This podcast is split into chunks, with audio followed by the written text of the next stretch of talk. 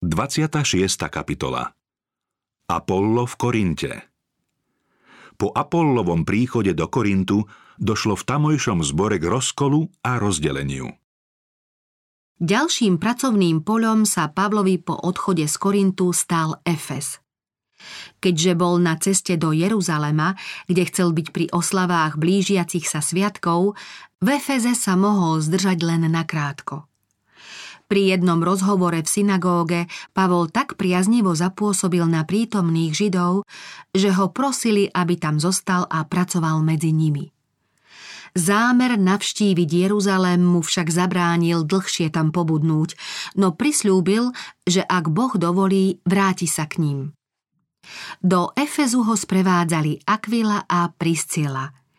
Pavol ich oboch nechal tam, aby pokračovali v diele, ktoré začal. Pavol a Apollo V tom čase do Efezu prišiel istý žid menom Apollo, rodom Alexandríčan, muž výrečný a zbehlý v písmach. Počul kázanie Jána Krstiteľa, prijal krst pokánia a bol živým svetkom toho, že úsilie tohto proroka nebolo zbytočné. O Apollovi písmo hovorí, že bol Poučený o pánovej ceste a so zápalom ducha hovoril a správne učil o Ježišovi, hoci poznal iba Jánov krst. Apollo za svojho pobytu v Efeze začal smelo vystupovať v synagóge. Medzi jeho poslucháčmi boli aj Aquila a Priscila.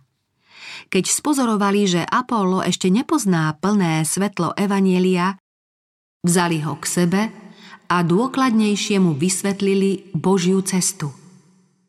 Tým mu pomohli rozumieť písmu natoľko, že sa stal jedným z najvýznamnejších obhajcov kresťanskej viery. Keďže Apollo túžil odísť do Achajska, efeskí bratia napísali učeníkom, aby ho prijali ako učiteľa, ktorého zväzdie v plnom súlade s Kristovou cirkvou. Apollo potom odišiel do Korintu, kde svojimi verejnými kázňami, ale aj prácou po domoch rázne usviečal Židov a verejne dokazoval z písma, že Ježiš je Mesiáš. Pavol rozosial semeno pravdy, Apollo ho teraz zalieval – jeho kazateľský úspech pri zvestovaní Evanielia viedol niektorých veriacich k tomu, že si jeho prácu cenili viac než Pavlovu. Takéto porovnávanie jedného s druhým vyvolávalo v cirkvi rozkol, čo pri šírení Evanielia mohlo byť veľkou prekážkou.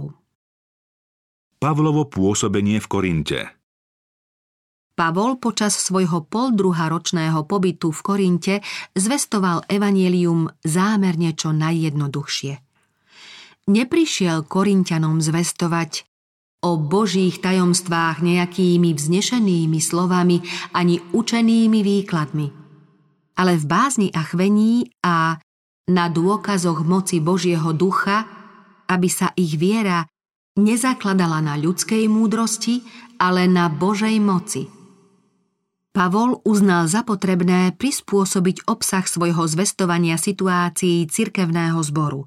Neskôr to vysvetlil. Bratia, ak som sa vám prihováral vo veciach viery ako k deťom, malo to svoju príčinu.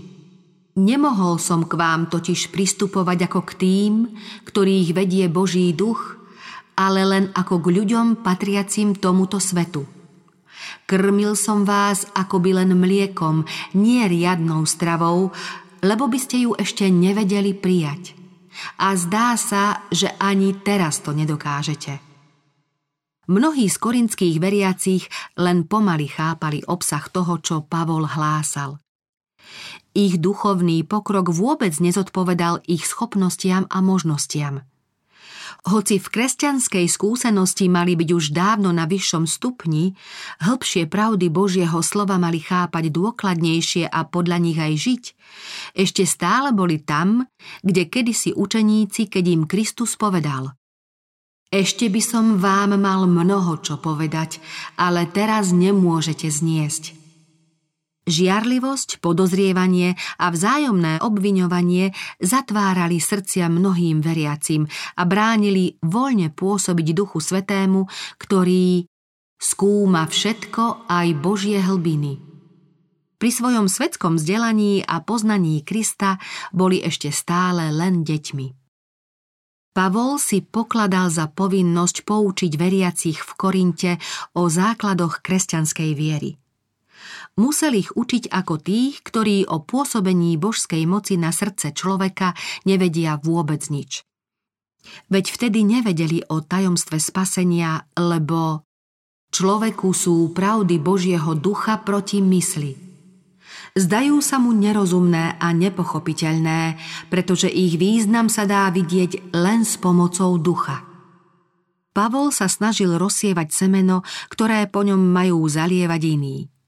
Jeho nasledovníci musia v diele pokračovať tam, kde on prestal a duchovné svetlo poznania prinášať v pravý čas podľa schopností poslucháčov rozumieť mu. Keď Apoštol začal misíne pracovať v Korinte, uvedomil si, že významné pravdy, ktoré tu chcel zvestovať, musí oznamovať veľmi obozretne. Vedel, že viacerí z jeho poslucháčov sú sebavedomými zástancami rôznych filozofických teórií a vyznávačmi falošnej bohoslužby slepotápu, no nazdávajú sa, že v knihe prírody nájdu dôkazy na vyvrátenie biblického učenia o existencii duchovného a väčšného života. Pavol vedel aj to, že kritici budú oponovať kresťanskému výkladu Božieho zjaveného slova a že pochybovači Kristovo evanelium potupia a zosmiešnia. Apoštol chcel ľudí privádzať ku krížu a preto si nedovolil priamo karhať tých, ktorí žili nemorálne, ani dokazovať, aké ohavné sú ich hriechy pred svetým Bohom. Skôr im chcel poukázať na pravý zmysel života a ich pozornosť zaujať pravdami božského učiteľa. Ak toto učenie príjmú, vyslobodí ich z prízemne svetského zmýšľania, odvráti ich od hriechu a usmerní k čistote a spravodlivosti. Zvlášť zdôrazňoval praktickú zbožnosť a posvetenie, ktoré musia dosiahnuť tí, ktorých Boh uzná za hodných zaujať miesto v jeho kráľovstve.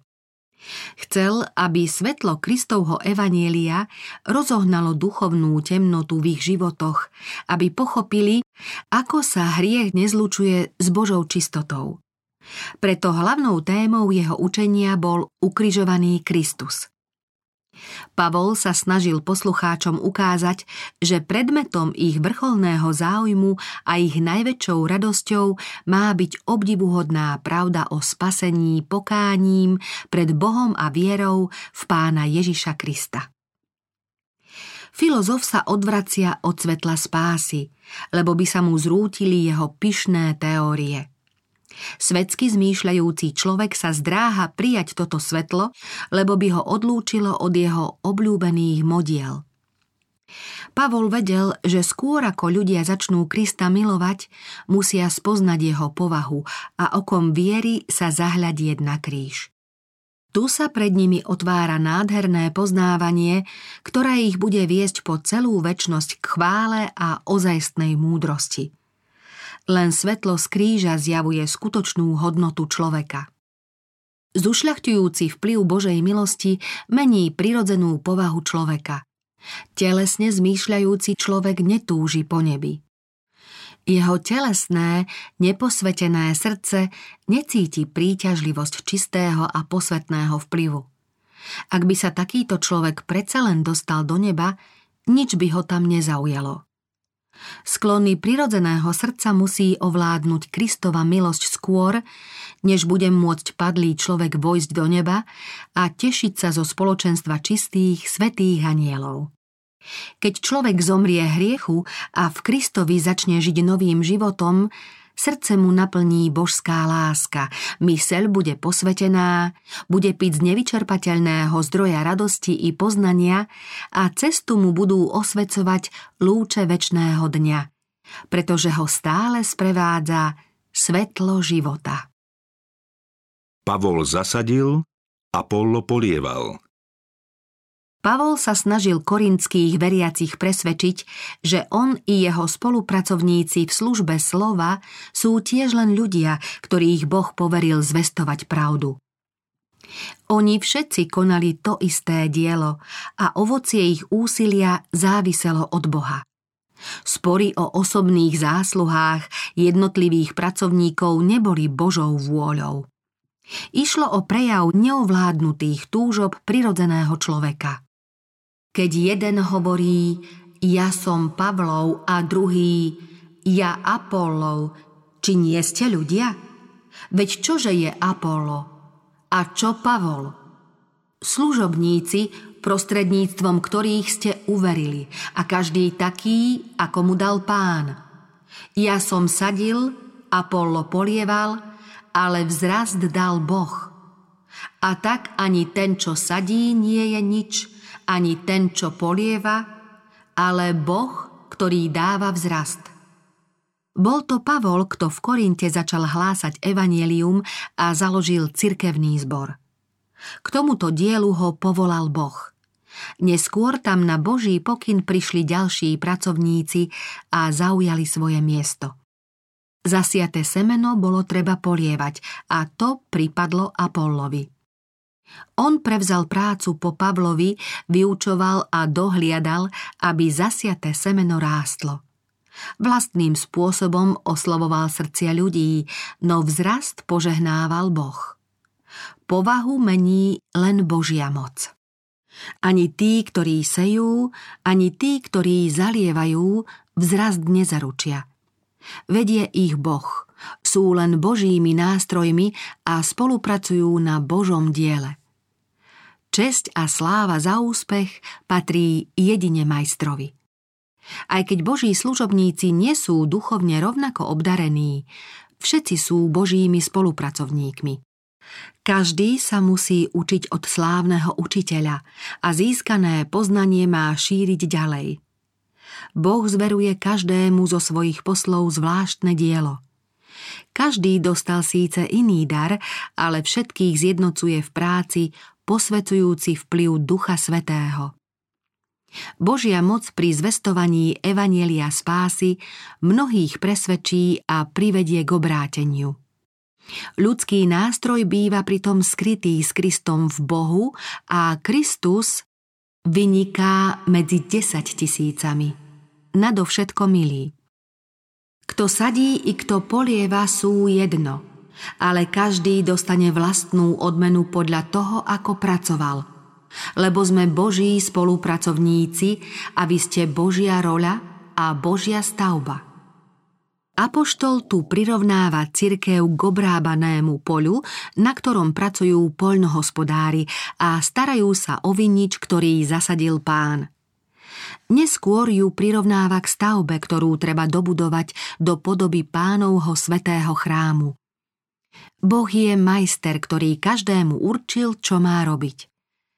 Všetci majú pracovať pod jeho vedením a spolahnúť sa, že on bude pracovať s nimi a prostredníctvom nich.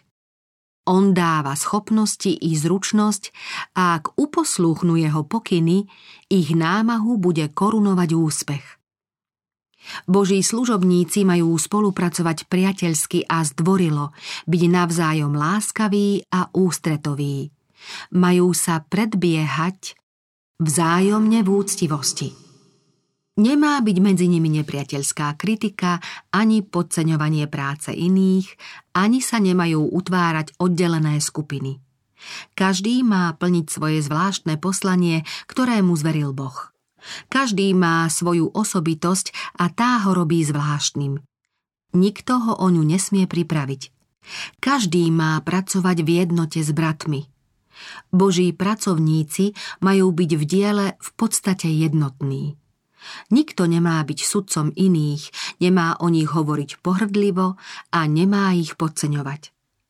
Všetci majú konať zverenú prácu pod Božím vedením, majú byť navzájom ohľaduplní, úctiví a vzájomne sa majú v diele povzbudzovať.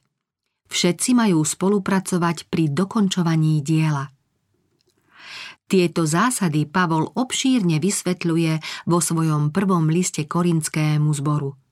Obracia sa na Kristových služobníkov ako na správcov Božích tajomstiev a o ich práci píše Od správcov sa vyžaduje, aby bol každý verný. No mne naozaj málo záleží na tom, či ma súdite vy, alebo iný ľudský súd – ani sám seba nesúdim, lebo nie som si ničoho vedomý, ale to ma neospravedlňuje. Pán je môj sudca, preto nesúďte nič predčasne, kým nepríde pán. On osvetlí, čo je skryté v tme a vyjaví úmysly srdc. Vtedy každý dostane pochvalu od Boha. Nebezpečenstvo rozdelenia Nikto nemá právo posudzovať jednotlivých božích spolupracovníkov. Dielo človeka môže posúdiť jedine pán. On dá každému zaslúženú odmenu. Apoštol potom bezprostredne poukazuje na príklad spolupráce medzi ním a Apollom.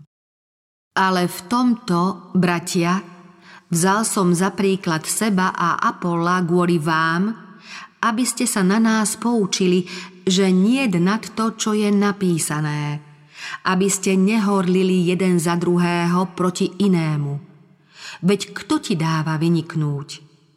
Čo máš, čo si nedostal? A keď si dostal, čo sa chvastáš, ako by si nebol dostal? Pavol jasne upozornil cirkev na nebezpečenstvá a ťažkosti, ktoré on i jeho spolupracovníci vo svojej službe pre Krista trpezlivo znášali. Napísal Až do tejto hodiny sme hladní, smední a nahí, bijú nás pestiami, sme bezdomova, ťažko pracujeme vlastnými rukami, keď nás preklínajú, my žehnáme, keď nás prenasledujú, my to znášame – keď nás potupujú, my sa modlíme. Stali sme sa akoby smeťami sveta, vyvrheľmi pre všetkých až doteraz. Toto nepíšem, aby som vás zahambil, ale aby som vás napomenul ako svoje milované deti. Veď keby ste mali hodzaj 10 tisíc vychovávateľov v Kristovi, Otcov nemáte mnoho, lebo v Kristovi Ježišovi ja som vás splodil skrze Evangelium. Ten, ktorý posiela pracovníkov Evanielia ako svojich vyslancov, je zneúctený, keď poslucháči slova natoľko uprednostňujú niektorých svojich obľúbených kazateľov, že nie sú ochotní uznať snahy niektorého iného kazateľa. Pán posiela pomoc svojmu ľudu, no nie vždy tak, ako by si veriaci priali, ale podľa ich potrieb. Ľudia sú totiž krátko zrakí a nevedia posúdiť, čo je pre nich najlepšie. Zriedka sa stáva, aby jeden kazateľ mal všetky vlastnosti, ktoré sú potrebné na zdokonaľovanie zboru a na to, čo vyžaduje kresťanská zbožnosť. Preto Boh neraz posiela cirkevnému zboru aj iných kazateľov a každý z nich má niekoľko dobrých vlastností, ktoré ostatní nemajú. Zbor má vďačne prijímať Kristových služobníkov, ako by prijímal samého majstra. Veriaci sa majú snažiť získať z posolstva toľko požehnania, koľko im každý kazateľ môže z Božieho slova sprostredkovať. Pravdy, ktoré veriacim prinášajú Boží spolupracovníci, treba vždy prijímať pokorne a treba si ich vážiť. To však neznamená, že kazateľov majú mať v prehnanej úcte. Kristovou milosťou sa Boží kazatelia stávajú poslami svetla a požehnania. Ak sa úprimne a vytrvalo modlia, dostanú dar Ducha Svetého. Ak pracujú pri záchrane hinúcich, potom budú horlivo zvestovať víťazstvo kríža a uvidia ovocie svojej práce. Ak rázne odmietnú pokušenie ľudského mudrovania a samolúbosti, potom vykonajú dielo, ktoré obstojí proti útokom satana. Vtedy mnohí výjdu z duchovnej temnoty, príjmu svetlo a vzniknú početné zbory – Ľudia sa nebudú obracať k ľuďom, ale ku Kristovi. Vlastné ja ustúpi do úzadia a vynikne Ježiš, muž Golgoty. Tí, ktorí dnes pracujú pre Krista, môžu tiež prejavovať mimoriadne vlastnosti rovnako ako tí, ktorí v apoštolskej dobe zvestovali evanielium. Boh chce aj dnes udeliť svojim služobníkom moc, ako keď požehnal Pavla, Apolla, Sílasa, Timoteja, Petra, Jakuba a Jána. Aj začia apoštolov sa niektorí dostali na bludné cesty. Vyznávali síce, že veria v Ježiša, no neboli ochotní správať sa úctivo voči jeho poslom. Tvrdili, že nenasledujú ľudského učiteľa, pretože ich učí sám Kristus a nepotrebujú pomoc zvestovateľov Evanielia. Duchovne boli celkom nezávislí a neboli ochotní podriadiť sa pokynom zboru. Takým ľuďom hrozí veľké nebezpečenstvo náhleho pádu. Boh ustanovil v cirkvi ľudí obdarených rôznymi darmi za svojich pomocníkov, aby sa vždy spoločne radili a rozpoznávali pokyny Svetého Ducha. Ľudia, ktorí sa riadia len podľa svojich silných povahových sklonov a nechcú spolupracovať s tými, ktorí majú v Božom diele dlhodobé skúsenosti, zostanú zaslepení a nebudú vedieť rozpoznať pravdu od bludu. Týchto ľudí netreba voliť za predstaviteľov cirkvy, pretože budú presadzovať len vlastný úsudok a svoje zámery bez ohľadu na mienku iných bratov. Nepriateľ potom ľahko dosahuje svoj cieľ pomocou tých, ktorí chcú viesť ľudí podľa vlastných predstáv, no sami pri každom kroku potrebujú radu a od Krista sa nenaučili pokore. Samotné dojmy a pocity sa pri vykonávaní povinností neosvedčili ako spolahliví radcovia. Nepriateľ často ľuďom navráva, že ich vedie Boh, kým oni sa nechávajú unášať len vlastnými emóciami. Ak sme však bdelí a radíme sa s veriacimi bratmi a sestrami, pán nám zjaví svoju vôľu, pretože máme jeho zasľúbenie. Robí to aby pokorní chodili v súde a vyučuje pokorných svojej ceste. V prvokresťanskej cirkvi sa našli aj takí jednotlivci, ktorí nechceli uznať ani Pavla, ani Apolla. Tvrdili, že ich vodcom je Peter, lebo on chodil s majstrom a dôverne ho poznal, kým Pavol prenasledoval veriacich. Ich názory a pocity vychádzali z predsudkov – Nevedeli, čo je úprimná veľkorysosť a vrúcna láska, ktoré sú dôkazom toho, že v srdci prebýva Kristus. Duch rozdelenia hrozil kresťanskej cirkvi ťažkými následkami. Pavol mal podľa pánovej rady veriacich napomenúť a vážne varovať tých, ktorí hovorili Ja som Pavlov, ja Apollov, ja zasa Kéfasov a ja Kristov. Apoštol sa ich opýtal. Či je Kristus rozdelený? Či azda bol Pavol ukrižovaný za vás? Alebo či ste pokrstení v meno Pavlovo? Preto ich prosil. A tak nech sa nikto nevychvaluje ľuďmi. Veď všetko je vaše. Či Pavol alebo Apollo, Kéfas, svet, život, smrť, prítomnosť aj budúcnosť – Všetko je vaše, ale vy ste Kristovi a Kristus Boží. Medzi Pavlom a Apollom bola úplná zhoda.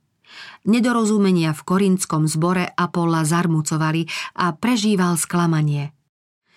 Nechcel využiť to, že ho veriaci uprednostňovali a k tomu ich ani nenabádal, preto radšej náhle odišiel z rozhádaného zboru. Keď ho Pavol neskôr požiadal, aby Korind znova navštívil, odmietol to. S veriacimi prišiel do spojenia len po dlhšom čase, keď bol zbor na vyššej duchovnej úrovni.